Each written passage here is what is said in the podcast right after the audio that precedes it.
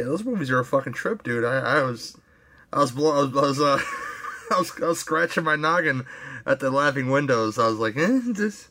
It's like this is Gialli, so it's gonna wrap up in the last twenty five minutes. Is Just, just, just keep watching it, keep watching, and yeah, there it is. There's that person's tubes hanging out. You know.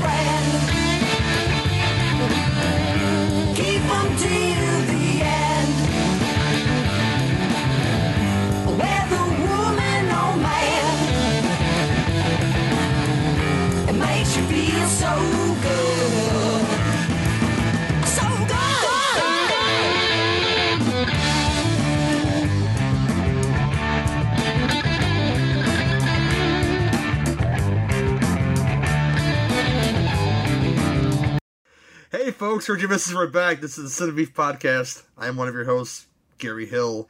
And with me today is Jeffrey X. Martin. How you doing, sir? Doing good. How are y'all doing? Oh man. Doing fine. I'm glad I'm glad I'm uh over that hump, I guess, because I need It was a big. It was a big hump, brother. Yeah. I need to get back in the swing of things again. Yeah, man. But uh we'll kick this off the same way we always kick it off, and I'll ask X, what you been watching, man? You know, it's funny because I've been so busy doing stuff. I don't watch a whole lot, so I've been watching usual, just a lot of wrestling and a lot of comfort movies.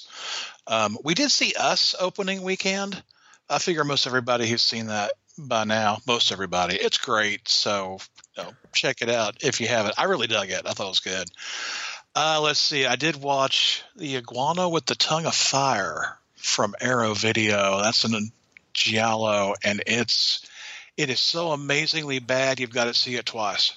You're making Richard excited right now, just thinking about it, you know. Oh my God! It's just it just doesn't make a, a lick of sense, and people in it look alike, so you can't tell who's who, and you don't know anybody's name, and it's just fantastically awful. So yeah, get that from Arrow if you need to, but mostly we just watch. Well, know, comfort movies around here, uh, for me, they end up being old Carpenter or Argento flicks. Like I'll watch The Fog or Tenebrae anytime, and you know, Cootie watches anything Lord of the Rings or Tombstone or the Cornetto trilogy. But as far as new or you know interesting stuff, there's just too much other stuff going on, so I haven't had time. and that's fine, man. Um, I watched some stuff uh, that I could mention. Uh, one of which that I can recommend because there's the first it's the first time they got a Transformers film right since the original one in '86. Bumblebee was real good, y'all, and I, I gotta say that I recommend it to people to watch.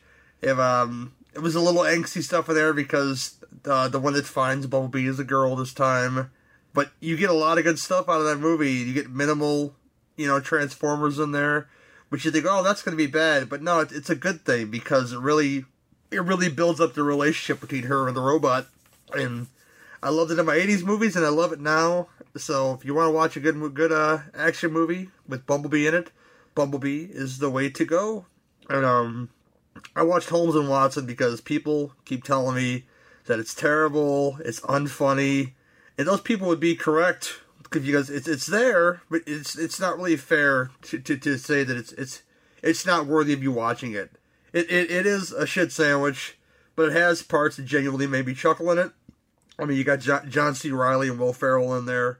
There's a lot of parallels in, in, in between, you know, that and Talladega Nights, in which they're at odds because uh, Watson is always uh, second fiddle to the very buffoonish Sherlock Holmes in this movie and he wants to be a detective of his own, and he won't let him, of course, kind of like the same, you know, ain't nothing wrong with Silver thing, and, and Ricky Bobby, you know, and uh, it plays, it's a real buffoonish movie, it has like a modern hip hop soundtrack for no good reason, but he makes fun of the thing of of Robert Downey Jr. over analyzing a fight, and I think that's pretty funny. It it and um who shows up in that movie? Oh yeah, Braun Strowman shows up in this movie in a really Yeah, I saw scene. Strowman in the previews. Yeah, it's pretty great. But if if I were to give Holmes and Watson a rating, it's probably a four out of ten. but it's worth a red box rental. And yeah, we'll talk about Rotten Tomatoes later in my beef section because I have a problem with them. Um, other stuff, other stuff, other stuff. I watched the new Twilight Zone series. Well, the first two episodes. I haven't gotten to the rest of them yet. That's another one that people can take or leave. I'm somewhere in the middle. I hear the third and fourth episode are really good compared to the the, the ones before it. They take spins on stuff like the Nightmare at 30,000 Feet episode with Adam Scott in it, in which uh, they take the idea that maybe he's the, the he is the cause of the crash, but yeah, like he like he's the, the human element is the gremlin on the plane, and that's fine. You can give that a watch, and uh, that's on first episode's on YouTube. Last time I checked, and the second episode and the rest on are on CBS All Access. So you know more and more streaming services just to taking your money, or if you don't like that, pirate that shit because there's too many of them, and I don't think it's really fair for them to to say, here's this medical drama number twenty three, and we're not going to put this on regular TV because it's not it's not good enough for it or something. I don't know. I I can't call it. You know, everybody's got to have their thing. You're in a mood today. I am kind of, you know, things, things make me angry, you know. I watched I watched the first twenty minutes, and I I'm gonna go back to it. But I, I just didn't get a chance to watch a lot of it. Have you watched any of the um, the Viceland series, the series, The Dark Side of Wrestling yet, or Dark Dark is it Dark Side of the Ring? I have not watched Dark Side of the Ring yet, believe it or not, because that's something that's on my list that I need to check out. I watched the first twenty minutes of the the Bruiser Brody episode, and that's somebody who my father always talked about, the Bruiser and the Crusher, and I uh I'm really digging it so far. Although if you want to watch it, get sad about stuff, about the tra- the real tragedy of the, of the ring and stuff that goes on. I think the latest episode is about Brett the the the the, the, screw, The screw job. The screw job, yes. But the second episode is, is titled uh, "A Match Made in Heaven," which is has Macho Man and Miss Elizabeth in the picture. So I'd imagine it, it has heavily to do with her her the the mysteries behind her death. I'd imagine it has to do with that. But um, Is there a mystery behind her death? I just I- thought it was up? Lex Luger's fault. well, I guess I just thought be it was Lex Luger's fault. I guess he'd be in jail if this was the case, but he's still just haunching around. I guess karma's a bitch because he's uh he's walking around with two canes because of the roids and uh not not doing very well. There, Lex Luger, you are no longer uh, the narcissist or the total package or uh, It's all right though, because Jesus loves him, so that's fine. Jesus, and I love you, Lex Luger. You know.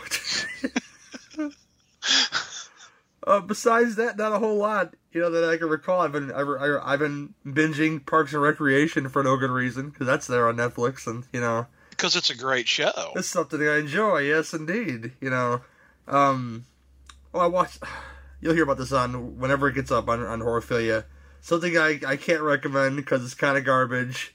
The Silence is a movie on Netflix with with uh Stanley Tucci and that girl that plays Sabrina on the new show, which is basically taking all the best parts of of the of uh the quiet of a quiet place and the birds and a little bit of Jurassic Park and throwing it in this fucking movie in which these things, of course, hunt by sound and are terrorizing these people. And the the daughter's deaf, of course, just like in a quiet place. And um, it's just trash. You know what? You know what else hunts by sound? No, what else that? hunts by sound? Dolphins. Dolphins. Well, that that that'd be a much better movie, I think.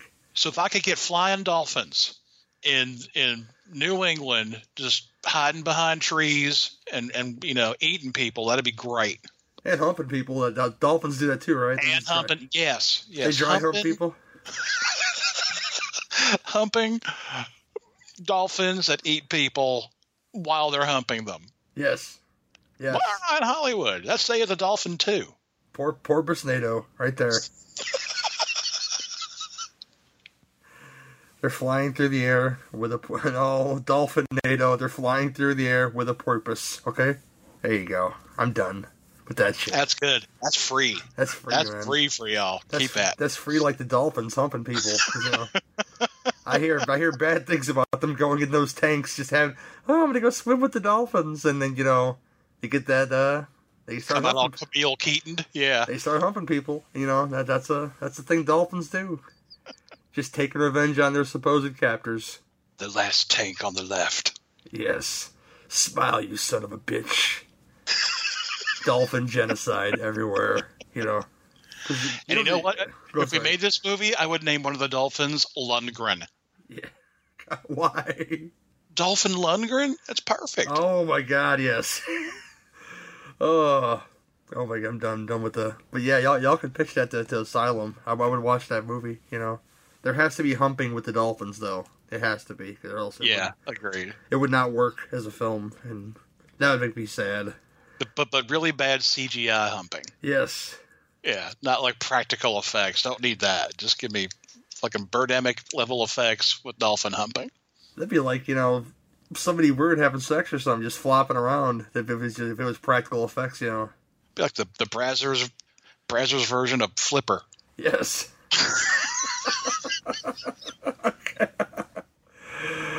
oh, yeah, that's about it for that segment. Oh, we'll end on a high note there, and we'll move into our beef, uh, bitches and mashed potatoes segment. Okay, who gets the burly Uh, beef? I ordered barbecue beef. I think that's mine, but I didn't He order gets the fries. barbecue beef. Mine's the beef deluxe. Okay, who gets the burly beef?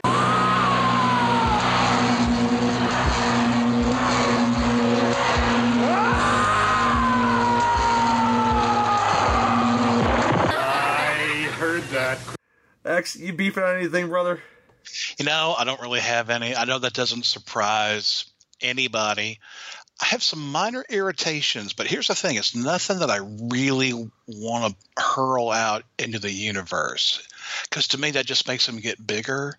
So I don't know. I mean, you can call me superstitious, and I reckon I am, but I think in this situation, I'm probably mega-stitious. So I'd have to be really, really mad and probably really, really drunk to really just start throwing stuff out. I will say this though, the home loan process moves really slow at the beginning, at least, which is where we are, and it's driving me a little bit nuts. I hope uh good things for for your uh your entire family unit, if you will. You know. Well, well, thank you, but I'm just I'm just throwing it out there. There's probably a way to speed this up. Yeah. What's your beef, brother? Tell Cootie to put on her dancing dress. We'll get to that later on, man, about the dancing dress. Yeah. Oh man, she can wear that whenever she wants. Man, oh man. Oh, my beef is, I mentioned earlier, Rotten Tomatoes is a plague uh, on movie studios, and I think they should just not allow them to watch films before they come out because these people dictate pretty much because people are stupid. They'll follow whatever Rotten Tomatoes says. What a film will make in the op- its opening weekend. They they did it to, to Holmes and Watson, well deservedly. They did it to Hellboy, which I, I don't think deserved it all that much. I didn't see it, I hear people not like it but don't like it at the same time. It deserved it deserved its, its day in court because a film like that is not going to make it on just comic book fans alone. It proved it when its opening, but it, it made twelve million dollars on its opening weekend. So it, it proved it, you know. So if people see that it's, it's it got eight percent on Rotten Tomatoes or something, odds are it's it's right there on your IMDb. It's right there everywhere. You, you- you're not going to go see it. It's probably on Fandango. I haven't seen it on there, but odds are if you see it like that, you're not going to take a chance on it. So it doesn't give it films like that a chance to make money. So I think the way they should do it is give them like a week or something to, to see how they're to do, and then let let that Rotten Tomatoes you know f- flag fly if you want to. But this two weeks before the film comes out shit is ridiculous. I think that it needs to be stopped by the studios. I think because it's, it's killing them. It really is. What do you think, X? I agree. I don't look at Rotten Tomatoes because to me, I mean, I I know what it is. It's an aggregation site. So it's not really a site run by critics. They just pull together reviews and give a percentage based on those. But if if people band together and slag a movie before it even comes out, Rotten Tomatoes is going to aggregate that and it's already going to get, you know, shit canned before it hits the screen. So no, I don't think I don't think Rotten Tomatoes is a bad concept, but I think their current guidelines are bad. My suggestion is find people that you trust, whether they're critics or they're friends who go to movies all the time. Listen to them and don't go to Rotten Tomatoes at all. Hell, you're better off at Letterboxd than you mm-hmm. are Rotten Tomatoes. You really are. Oh man, there's there's there's other stuff to be beefing on. This this Notre Dame Cathedral thing. Don't get me wrong. It's an eight it's an eight hundred year old church. It had a fire that tore off that burned off part of the top of that church.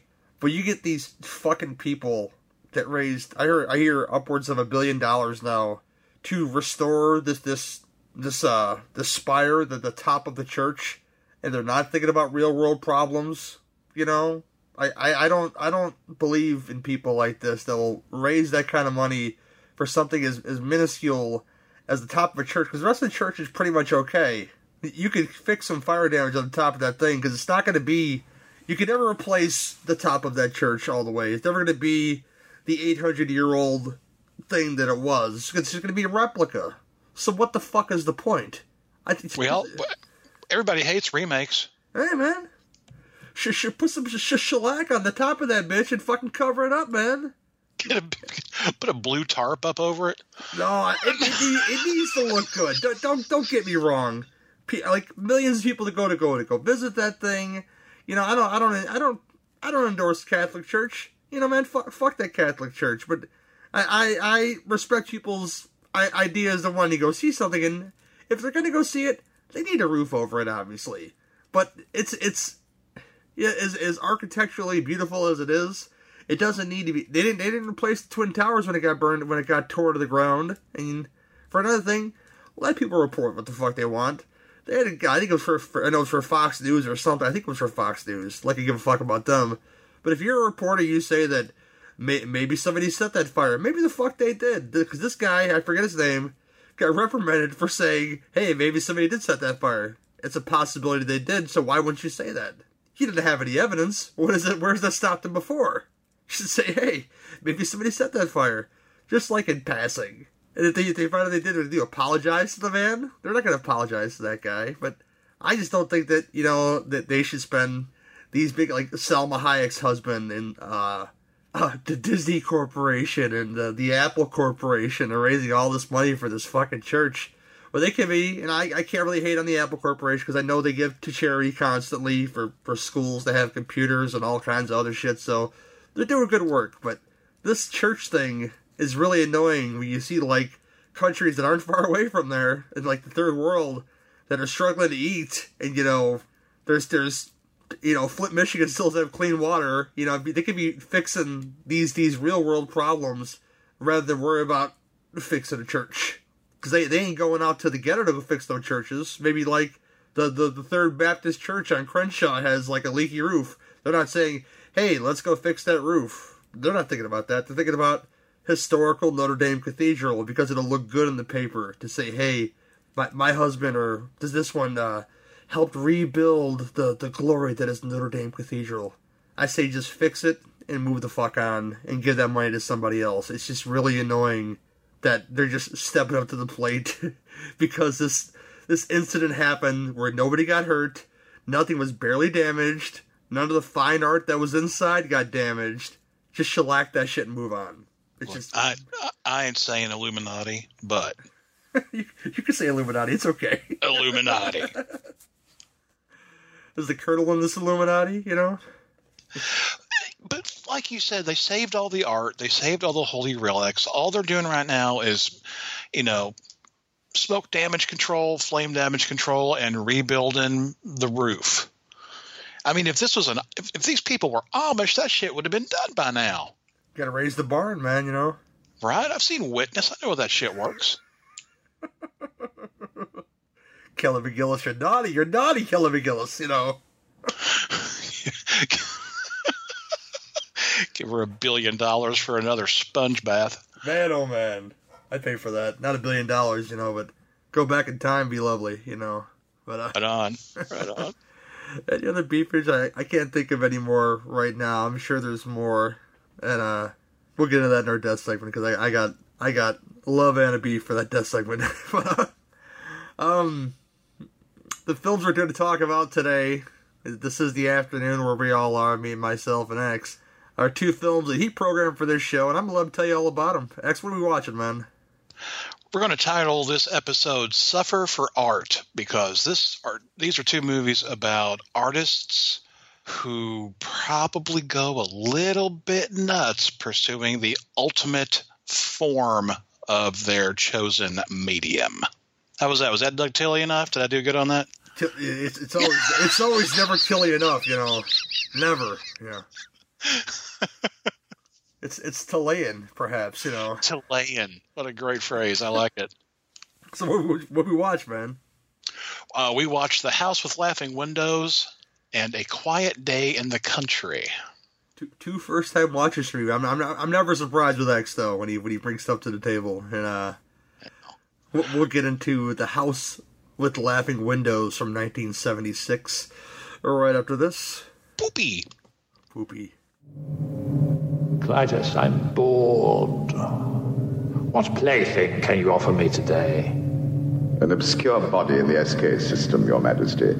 The inhabitants refer to it as the planet Earth. How peaceful it looks.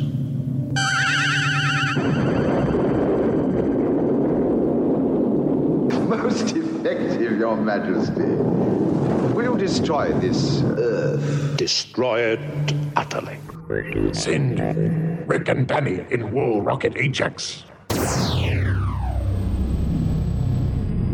So, just destroy it? That's what Ming said. Don't you ever listen? Well, there's no arguing with Ming. Hail Ming. Wait! You see those transmissions on the Visua screen? Crow? Nightmare on Elm Street? Chud 2? Black Belt Jones? Nightbreed? What's a critter? Oh, I've seen those things. Flash?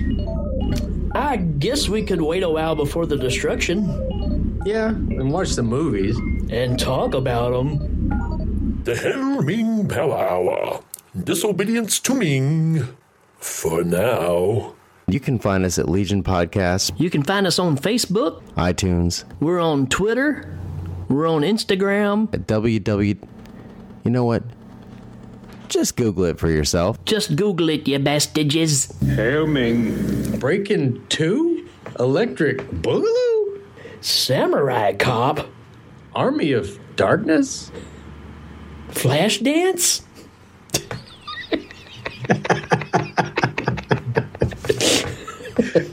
We might destroy the planet if the Flash comes. The House with Laughing Windows from 1976. It is plot synopsis is this because it has a bunch of Italian people that I'm not going to pronounce their names. Uh, Stefano, a young restorer, is commissioned to save a controversial mural located in the church of a small, isolated village. Spooky. Ooh, art restoration's terrifying. It is terrifying in this case. I don't know, man. So basically, this dude is, is called to this village like Wicker Man style because there is like some conspiracy action going on here to to fix up this this. this I guess like this stone painting inside a church. It, I, Well, It's, it's, it's a it's a fresco, oh, okay. so it's in plaster essentially. But uh, it it essentially depicts this murder, and it, and uh, of course, you know, he has to go all Peter MacNicol on this bitch and try to, you know, get into it, and he gets deeper and deeper into. Yeah, that's a Ghostbusters two reference, guys. I'm sorry. The child. No, it's uh You're but the buzzing of flies to Vigo. Oh, I love it so much. It'd be almost better if Vigo was like uh, hovering over him in the background. You know, need a little Vigo in our lives. Come on, man. Um, but yeah, he he gets more and more into like what what happened, what's going on in that thing, and he gets random phone calls from people that says, you know, don't don't tamper with the painting because it was made by you know this guy who did all these freaky ass paintings, and this is his last unfinished work, I guess, and he's there to to, to fix it, and he's getting all this opposition from phone calls and villagers and such. But X, uh, what's you picked picked this movie, brought it to the table. What do you think about it, sir?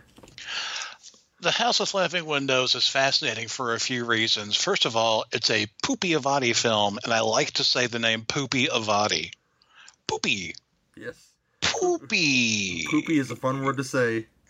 Anyway, Italian horror fans know who that guy is. He directed Zeder, which is also known as Revenge of the Dead. It's a classic, let's talk to the dead guy sort of movie.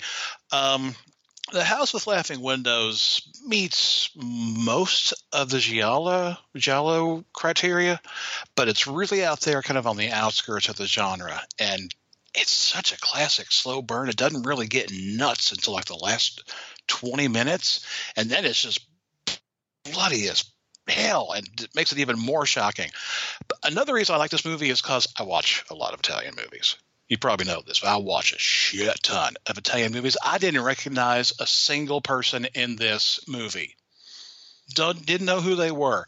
Uh, the protagonist, Stefano or Stefano, was played by Lino Capolicchio, who was in The Bloodstained Shadow, which I saw one time and barely remember it. So there's not your basic cast of familiar faces here. There's no Suave, there's no Barbara Magnolfi, George Hilton's nowhere near here. And I think that makes the movie more effective because you don't get performers who are well known within that giallo genre.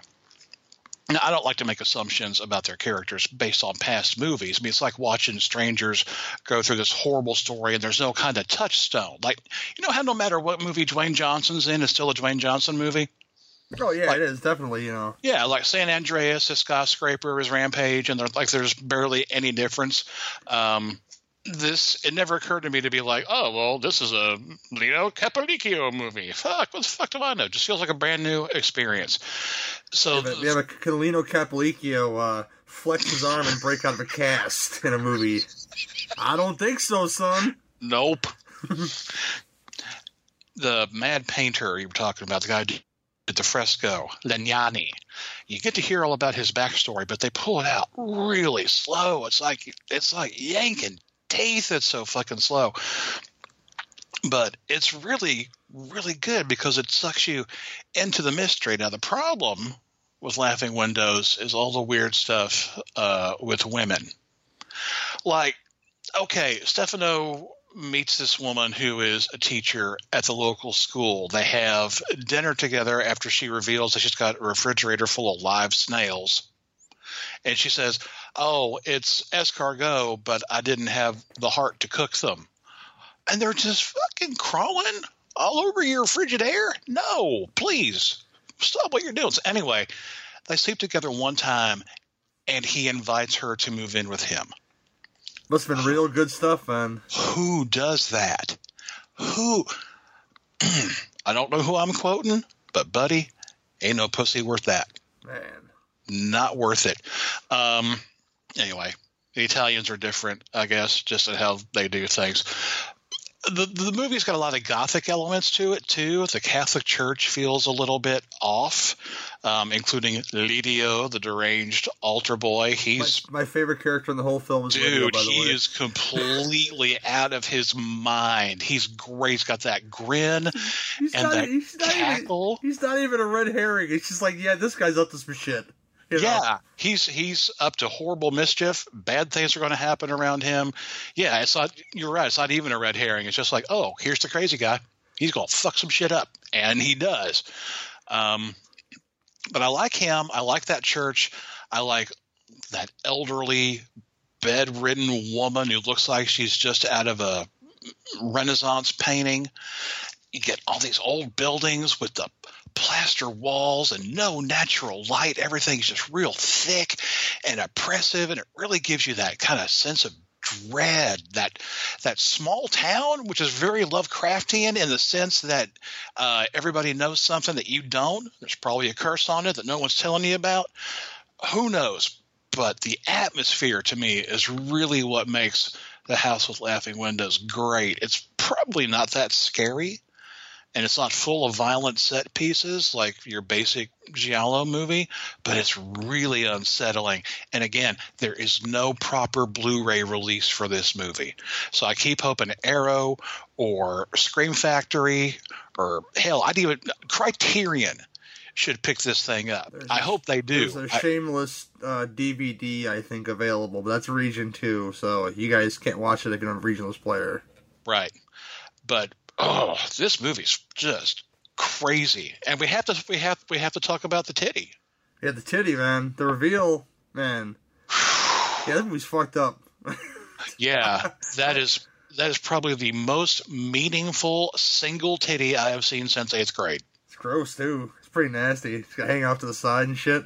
Yeah, there's it's it, it, has uh, fought hard against gravity and lost. Yeah, we gotta get to the Teddy man. I'm, I'm gonna get to that, but I don't watch much giallo, you know, for for for, for not for good reason because I'm I'm I'm like that with found footage. Like, show show me something good that I'm gonna it's gonna my jaw's gonna drop at the end of it because this is full of like exposition, exposition, exposition. But when you, when you get to like the last twenty minutes, it, it it all starts to come together, or like like the last act. Once you find that these these sisters were involved, you know, and you- find out this out, you know, and you get to like the last five minutes of the film, it really is like, yeah, that's gross. Even, even like the last twenty minutes, because we mentioned we mentioned uh, my favorite character, Lidio, who's the consummate weirdo and the consummate everything because he's in this whole thing.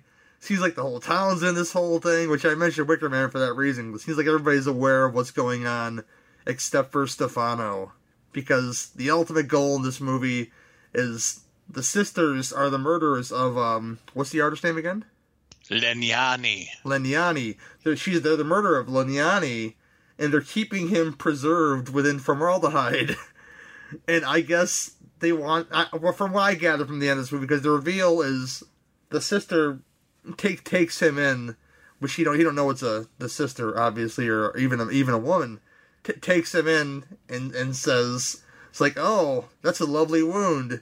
If it would make a nice piece of art, which tells me that all these art this art was done by them and that that you know they they're he's to be their next piece of art which means they've been doing this for years and years much like the wicker man like bringing a new guy in so they can make new art or something. I'm guessing that's what's going on. There's a lot of unanswered questions. There's a drooping titty we talked about. That's just when she reveals. The overcoat off it's just hanging off to the side and nasty looking and my one of my favorite parts about the movie is because these women are not attractive, okay? And I hate to say that about older women because you know you age and stuff happens, but there's a part in the movie where he's looking at all the paintings on the wall that this artist supposedly did. He's like, yeah, and this is the only one he ever done of a woman, and she looks like Frank Stallone, and it's really sad. Am I wrong? Am I wrong to say this, X? You know? She does look like like this is the most beautiful woman there ever was. The only female form he ever found. Is like, yeah, but she looks like Frank Stallone. So why would you probably call that a picture of beauty? Unless you're into that kind of thing. It's a long road. It is far from over. You know. Oh, we'll do Staying Alive one day. I promise, X. Yeah. one day. So the reveal is like a really really crazy. Like I want more of this. You know, that's that's what most giallos are for me. They, they leave me wanting more for from the from these characters, but and it, it makes me guess. So I guess in a way the movie did its job, and but it, it took a little while for me to get there. But that's most giallos with me though. It's it's that's that's that slow burn, like I- like X said. So I I, uh, I enjoyed it, Mister Mister Pupi Avati, man with an unfortunate name, but here we are. I think um, that's a I think that's a nickname. I think his real name is just defecation. Oh man! Anything else you'd like to say about the movie and Frank Stallone, perhaps? Frank Stallone, I think, is playing somewhere at a beach resort this weekend. If you can get your tickets, or Well, I'm on Frank Stallone's mailing list. Frank Stallone and Joe Estevez going on tour together. Stallone does a musical set where he sings, and I'm, he's like playing at the Sands or some shit in Vegas. I don't know why I'm on his I mailing would, go, list. I would go see Stranger Things. I, I hear that that that uh, Lynda Carter does cu- a country music review. I'd go see that in a second. Oh, know? I'd see that in a heartbeat. Yes. That'd be all right.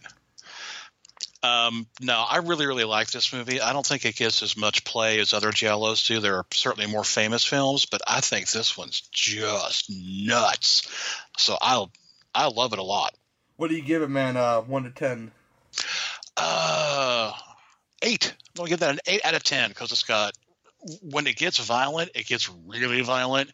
The buildings are weird, and that swerve at the end is ridiculous and plausible at the same time. Yeah, like X, you know, that uh, that they they really pull off the setting really well.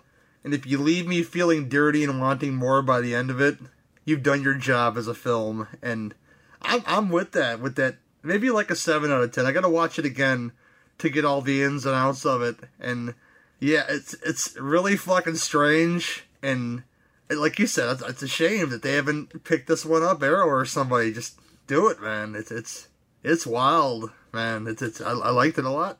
You know, if you leave me feeling dirty and wanting more, that's been a good date. Yeah, there you go. That's an over the pants hand shiver, at least, right there. You know. Boom. Precisely. You know? oh, and up next, we're going to talk about Franco Nero and Vanessa Redgrave in A Quiet Place in the Country, aka Django prepared a coffin and he wants to fuck the corpse. Right. I prepared that right there. Just to get a laugh out of you. You do not want to believe. You are sleeping. You do not want to believe. You are sleeping. You do not want to believe.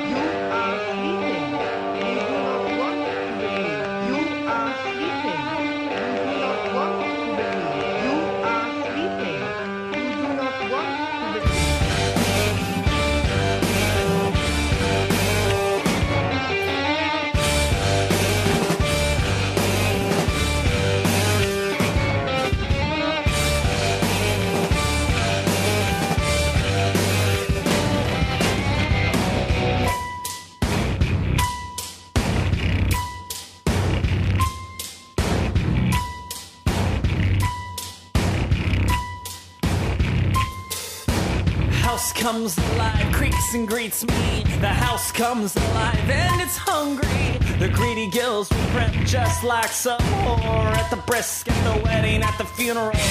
My ghost will haunt your house, your dollhouse, cause what do they know? What do they know? My inky hands will stain your blouse, the good blouse. What do they know? What do they know?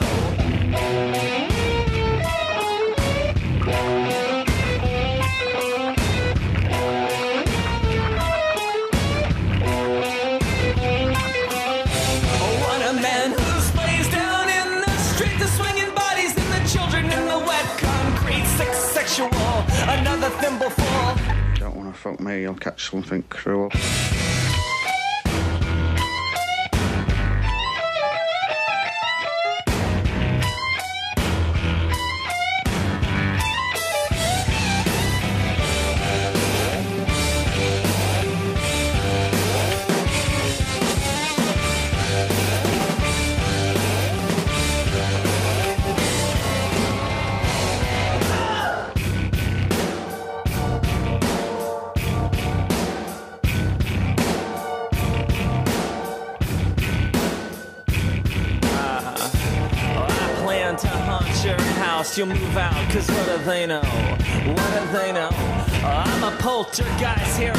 She sighs, cause what do you know?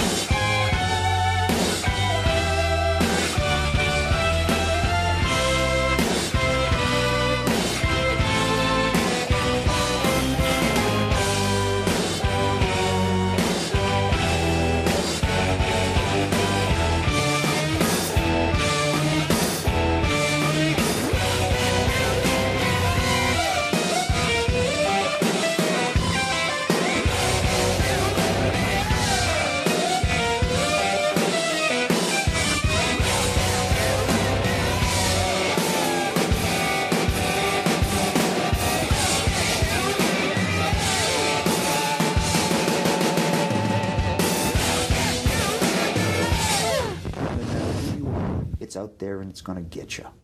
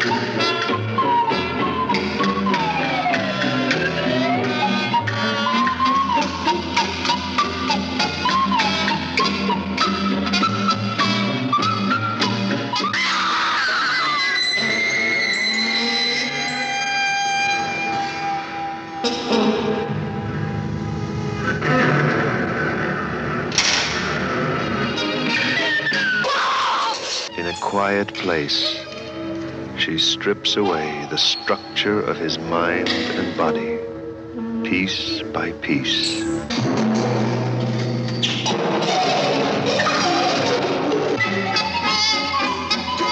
Vanessa Redgrave, Franco Nero, with Georges Géret. A quiet place in the country.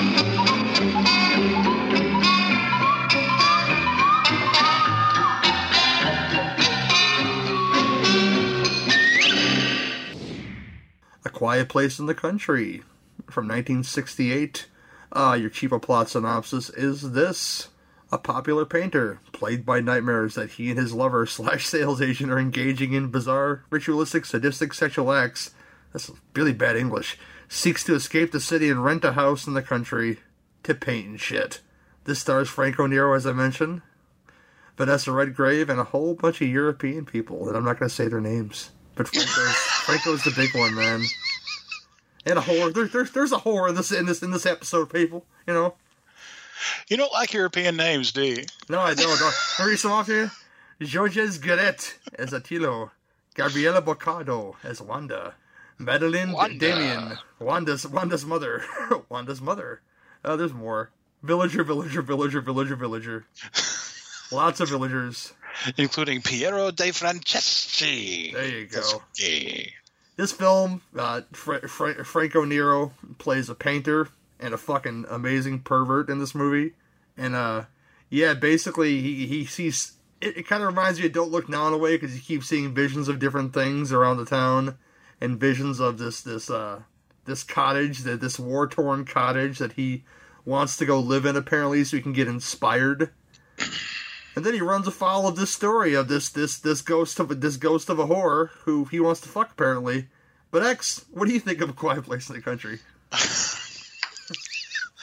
Well, hell, you just broke it down real well. Um, yeah, basically, this is a story of an artist who slowly loses his mind. I think it's one of the best tales of madness ever committed to film simply because no one in this movie is reliable.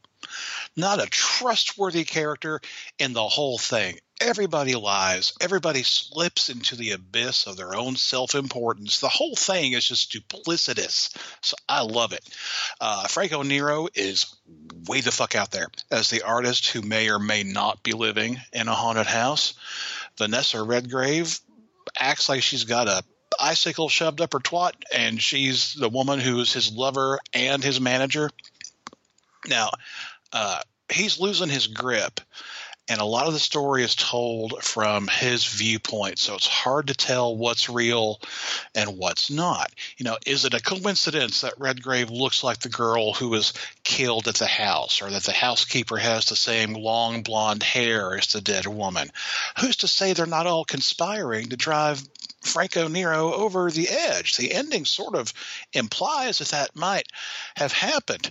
But I mean, does. but I mean, he was already on his way there. You know, he was trying to get out of Milan and the modern life. And oh man, God, that beginning, the beginning segment when Redgrave shows Nero all the stuff that she bought in the city while he is tied to a chair. That is beautiful. She has stuff that doesn't even exist. She said she bought an elect- an, an erotic electromagnet. What the shit is that? Make your balls feel good. I don't fucking know. I you- guess I don't know. My if, dude, if my if my balls are magnetic, then somebody needs to explain something to me from birth. Um, There's a lot of kinks in this movie that Misty Misty should be watching this movie because there's a point in this this sexy segment in which a knife sharpener is going for no good reason, Yep. and and in which he's getting erotically turned on by a a, a, a shoe buffer for no good reason. Yeah. You know? shoe buffer. It's kind of like a foot fetish, but removed once. It doesn't. like- it- it- I imagine you want to feel some kind of pain though, and this like just just seems like it'd be really relaxing to me getting my my foot uh, touched by a shoe buffer. You know? the hallucination scenes are really good. There's a lot of those. You kind of get to see Franco's mind where, oh, here I am at a newsstand buying all kinds of pornographic magazines, and there I am over there in a wheelchair being pushed by Vanessa Redgrave in a nurse's outfit. I mean, who hasn't had dreams like that?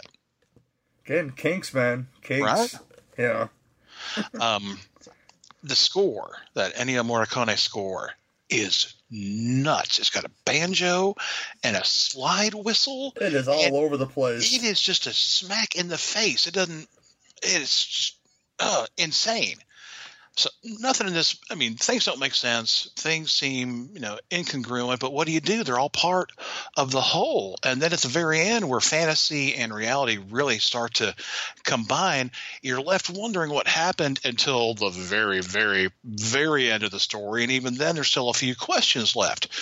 But I think Nero is fantastic in this. Redgrave is, you know, Redgrave. She's got a nine volt battery up her ass the whole time, but I still think it's a great movie. Not a Well, GL.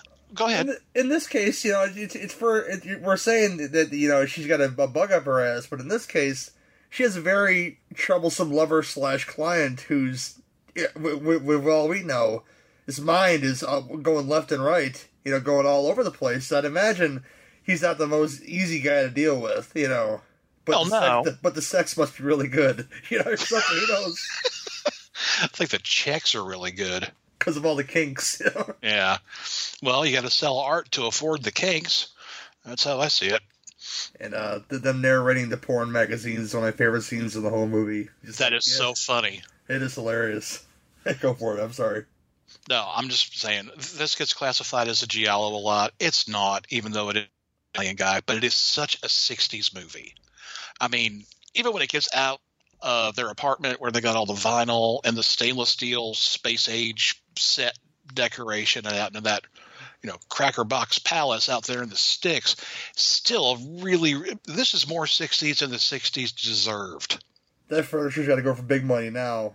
I tell you what, that is some crazy kind of space lounge 2001 shit. It's great.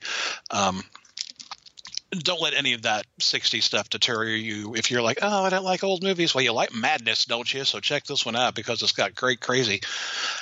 Pick up the blue from Scream Factory because that's out there, or just wait until this movie somehow drifts through your transom because I think it is incredible. So Shout TV is really generous with putting stuff streaming on their free app too, so it might show up on there too. Who knows? It, it could very well because I can't imagine that this disc sold real well when it first came out. And uh, I think it's because people don't know a lot about it. Because I, I didn't know what it was, but I watched it now, and I I, I really love the descension to madness of Mr. Franco Nero in this movie, and that's that's basically your your crux of this whole movie.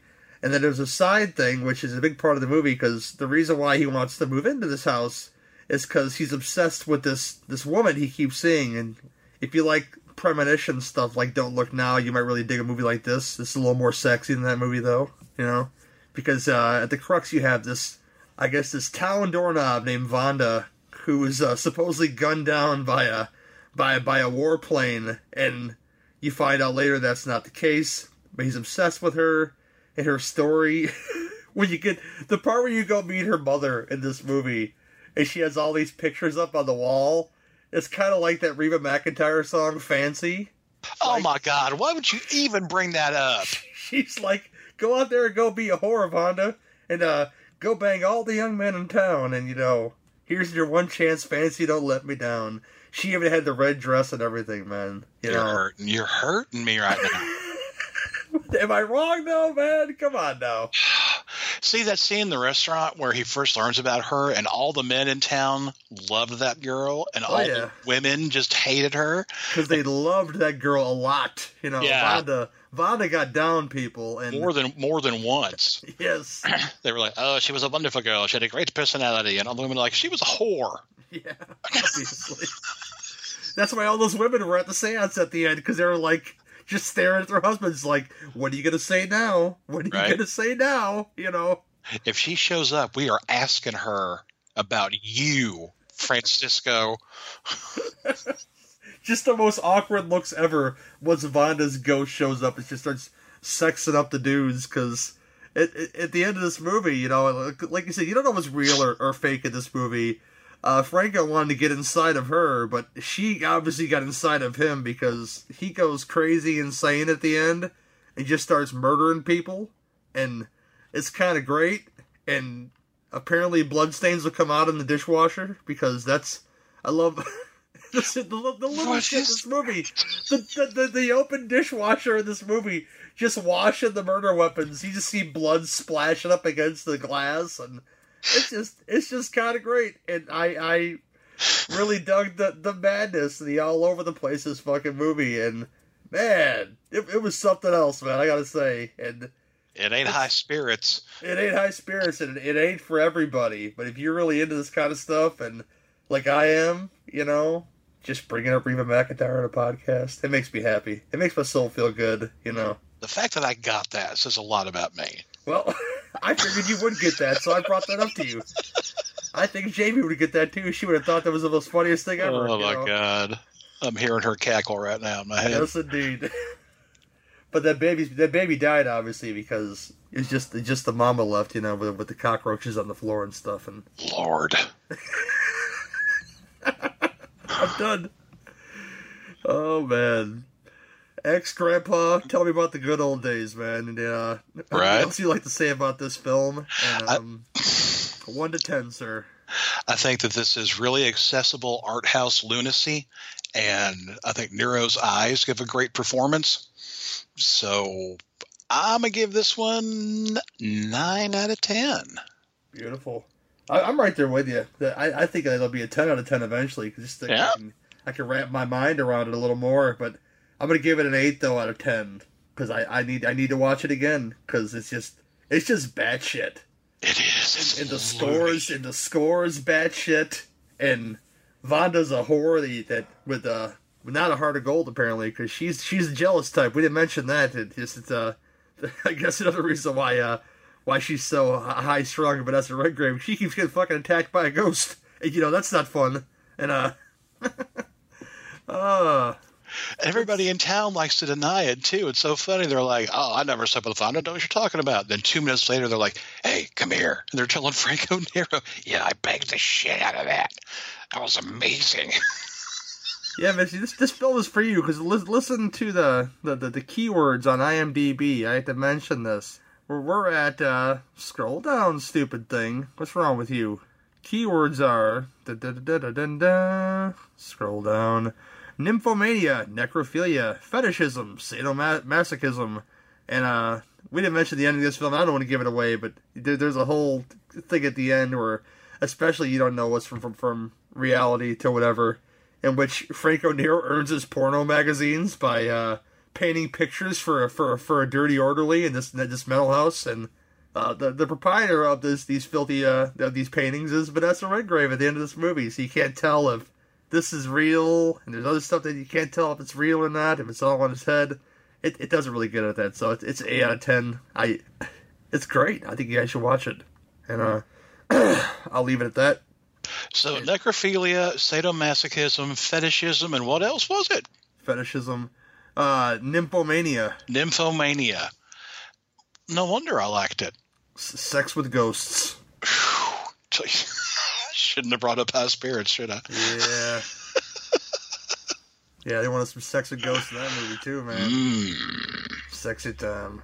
Oh my gosh. But yeah, we're right back to uh, talk about at least one dead guy and close out the show. Hello, this is the Doom Show. Keep on keeping on and keep on trucking, America. We don't listen to our feedback because we don't get any. the truth hurts. I just alienated the two people that give us constant feedback. Sorry, guys. That's gotta go. That's gotta go in there. So on the show, uh, we talk about giallo movies and slasher movies and cult movies. Sometimes we even talk about Cameron Mitchell and his movies. I am Richard. Who are you? I am Brad, the guy that's not Richard, or Jeffrey, or Simon. That's right, we have four people, and we always talk at once, except to each other. Jeffrey lives up north. Simon lives across the world. Richard lives in Penis, Alabama. Hello, This is the Doom Show is a proud member of the Legion Podcast Network. Check out the other shows on legionpodcast.com. You can check out more Hello, This is the Doom Show at hellodoomshow.podomatic.com or at doommoviethon.com. Check for our Amazon exclusive Hello, This is the Doom Show cookbook. Do you like hot dogs? we got them. Do you like mac and cheese? We got it. Do you like cheddar? We have it. Actually, we don't. No, no cheddar. Just Colby. Colby Jack. Hello, this is the Doom Show. We never gave up on you because you never gave up on us. Wow. Hello, have you ever heard of MSK 3000? Yeah, well, we ain't them.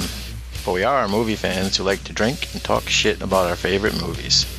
So join me, your host Nudie, along with my co-host Jake the Snake, and special guest stars as we dissect our favorite, or maybe not so favorite movies on the NFW podcast, otherwise known as No Fucking Way.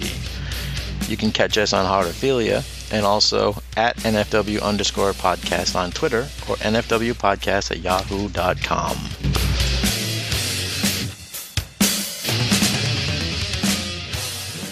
I have uh, one name and uh, something else to mention in the death segment, and a segment we like to call the Butcher's Block.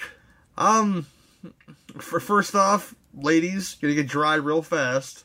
I would like to announce here the death of Jason Momoa's beard. He he shaved it off in the name of environmental friendly plastics for some stupid reason, but uh, he is now beardless. So you girls are a little less wetter about Jason Momoa. So You notice he shaved it off with a trimmer that was encased in plastic, right? yeah, so it's kind of pointless, isn't it? You know. Was that the lawnmower? Is that what he had? he, he had quite the mane, and it's gone now, y'all. So it's uh, it makes me sad as a bearded man, and it, it makes the ladies uh a little less wet in their downstairs area just thinking about it. See that the beard is gone, and uh, yeah, that that's gone. but uh, the main one I want to mention is uh, not a celebrity, but he's a he's a giant in my book. Uh, my godfather, my, my friend, my, my inspiration, my uncle Paulie died, and uh, he was kind of a big deal to people. He made me appreciate humor and what what the unions are, and you know that that was a big. He was a he was big. Worked for the city of Chicago for as long as I can remember, and uh, but beyond that, he was just a mountain of a man. He a tall in stature and just big in life. He would uh help anybody that needed help, family or other. So he's one of those one of those family members that that that is gone now, and I I, I gotta feel real sad about that because I I I I loved him more than my own father actually, and that's that's saying a lot because my father wasn't a bad guy, but Paulie was just the most generous, unselfish guy I've ever known in my life, and uh, he's hanging out somewhere because I, I went to uh, I went to a mass after his funeral, and I, I think I flipped off the altar at least three times because they just they were just saying some shit that I was not enjoying at all about you know better places and time that they they, they took him, and I'm like, yeah, but you you know you got a house that that that Ray built here in the Catholic Church and my cousin Paul's, I mean, my uncle Paul's never going to see his next grandson, and that that kind of hurts my soul a little bit. That you know, it's that you guys are talking all this stuff up there, and I, yeah, he's gone now. So I got over it though. I don't I don't mourn him. I celebrate him because he was that he was that great. And uh, yeah, death sucks, man. Yeah, I was down for like a week because of that. And I met John Cross the night before, so that was a that was a big thing. And then five hours later, my cousin Josh is calling me, telling my my that Polly's gone. I was like, man, fuck life. I, I don't want to be. I don't. I don't want to live right now myself. I'm a. I'm gonna reflect on that for a while, and I, I had to say it here because he's a he's a he's a big reason of uh why I'm any kind of man today. You know, because he was just that great of a man that he he'd inspire anybody, including myself. So, ah, see you later, Bubba. I love you, man, and I'll, I'll leave it at that. Let me throw one more out. Go for it, man.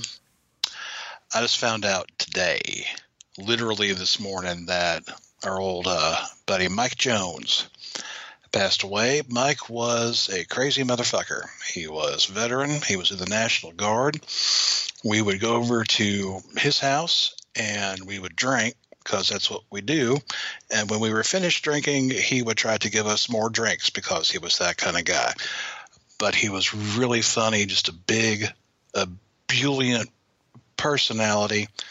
He and his wife, you know, they split up. I thought he was in Chattanooga. Apparently, he was still here, but he wasn't even 40 and he had an accident. Apparently, he fell, had some head trauma, and that was it. But I literally just found out about that today. So when Sorry I, for your loss, buddy.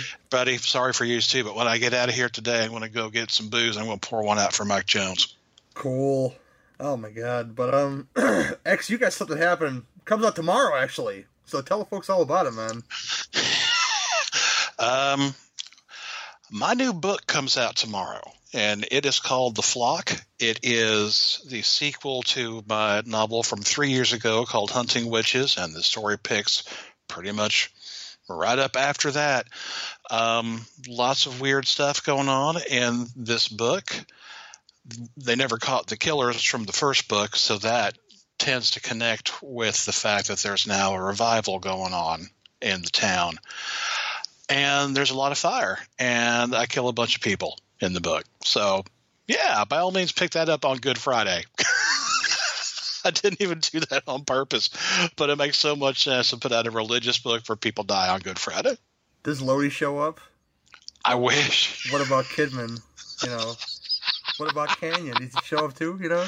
what about me Oh yeah. what about raven What about Raven, man? You know, no, I, I made that joke as soon as you announced the, the the the title of the book, and you didn't respond. And I was upset. I was like, "What the fuck is wrong with him?" You know, oh my god. I- just must have missed it. I'm sorry.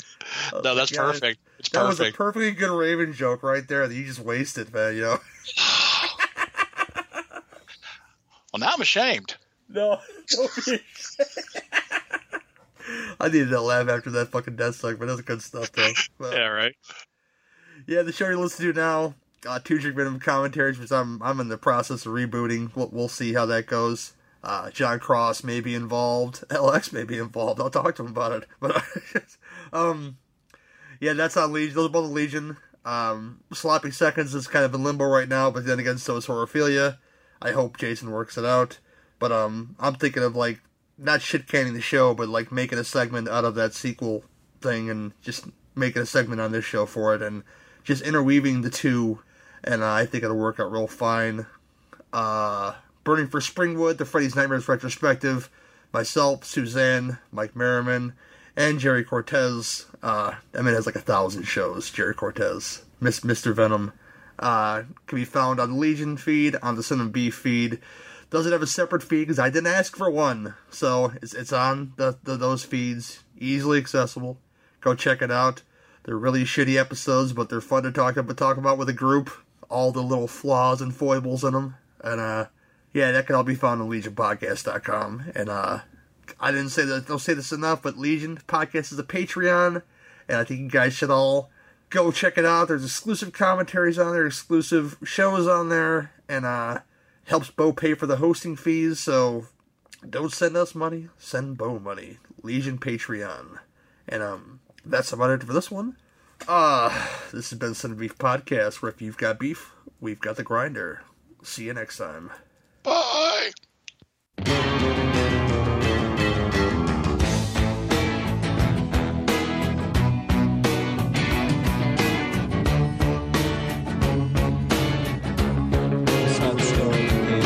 City dweller, successful fella, thought to himself, oops, I've got a lot of money.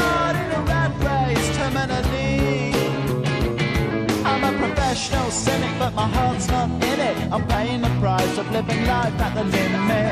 Caught up in the centuries, anxiety. Yes, it preys on him.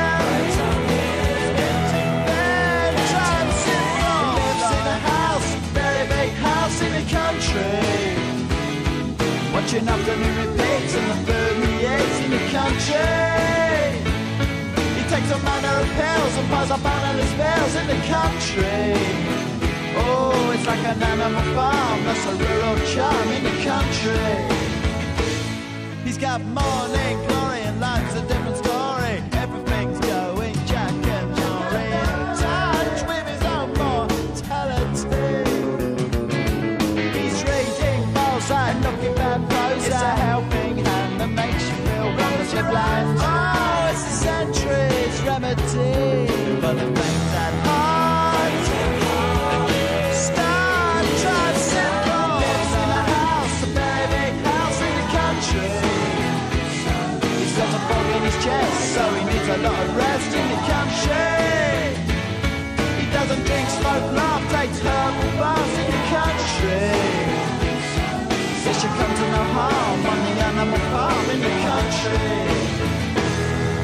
country.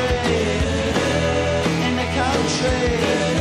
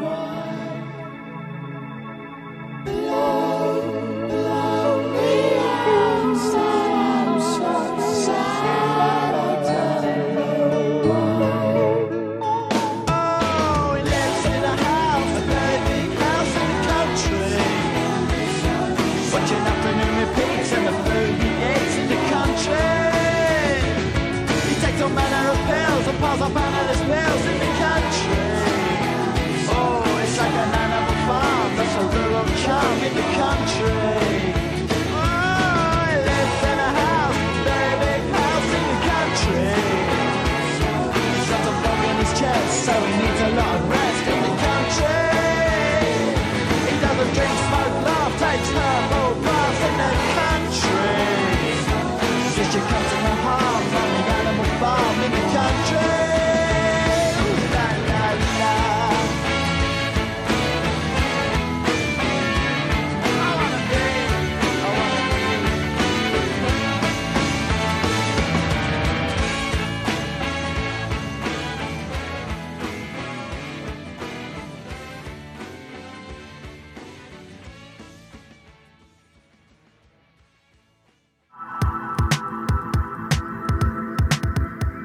Enjoyed this show, then make sure you check out the other great shows on the Legion Podcast Network, like Cinema Psyops, Cinema Beef, Devour the Podcast, Duncan and Bo Come Correct, Exploding Heads Horror Movie Podcast, Friday the 13th, Get Slayed, The Helming Power Hour, Hello, This is the Doom Show, Hero Hero Go Show, Kill the Cast, Underwater Kaiju from Outer Space, Jerry Hates Action, Legion After Dark, Mental Health, Obsessive Cinema, Discourse, Pick Six Movies, the podcast by The Cemetery, the podcast on Haunted Hill, the Psychosemantic podcast, Rick Radio, House of Wax, Dude Looks Like the 80s, Rabbit and Red Radio, the Shadecast, Short Bus Cinema, Two Drink Minimum Commentaries, the VD Clinic, Who Will Survive Horror Podcast, and Which versus the Doomsday Clock. With such a wide spread of shows, there is guaranteed to be a niche for you to fall in love with.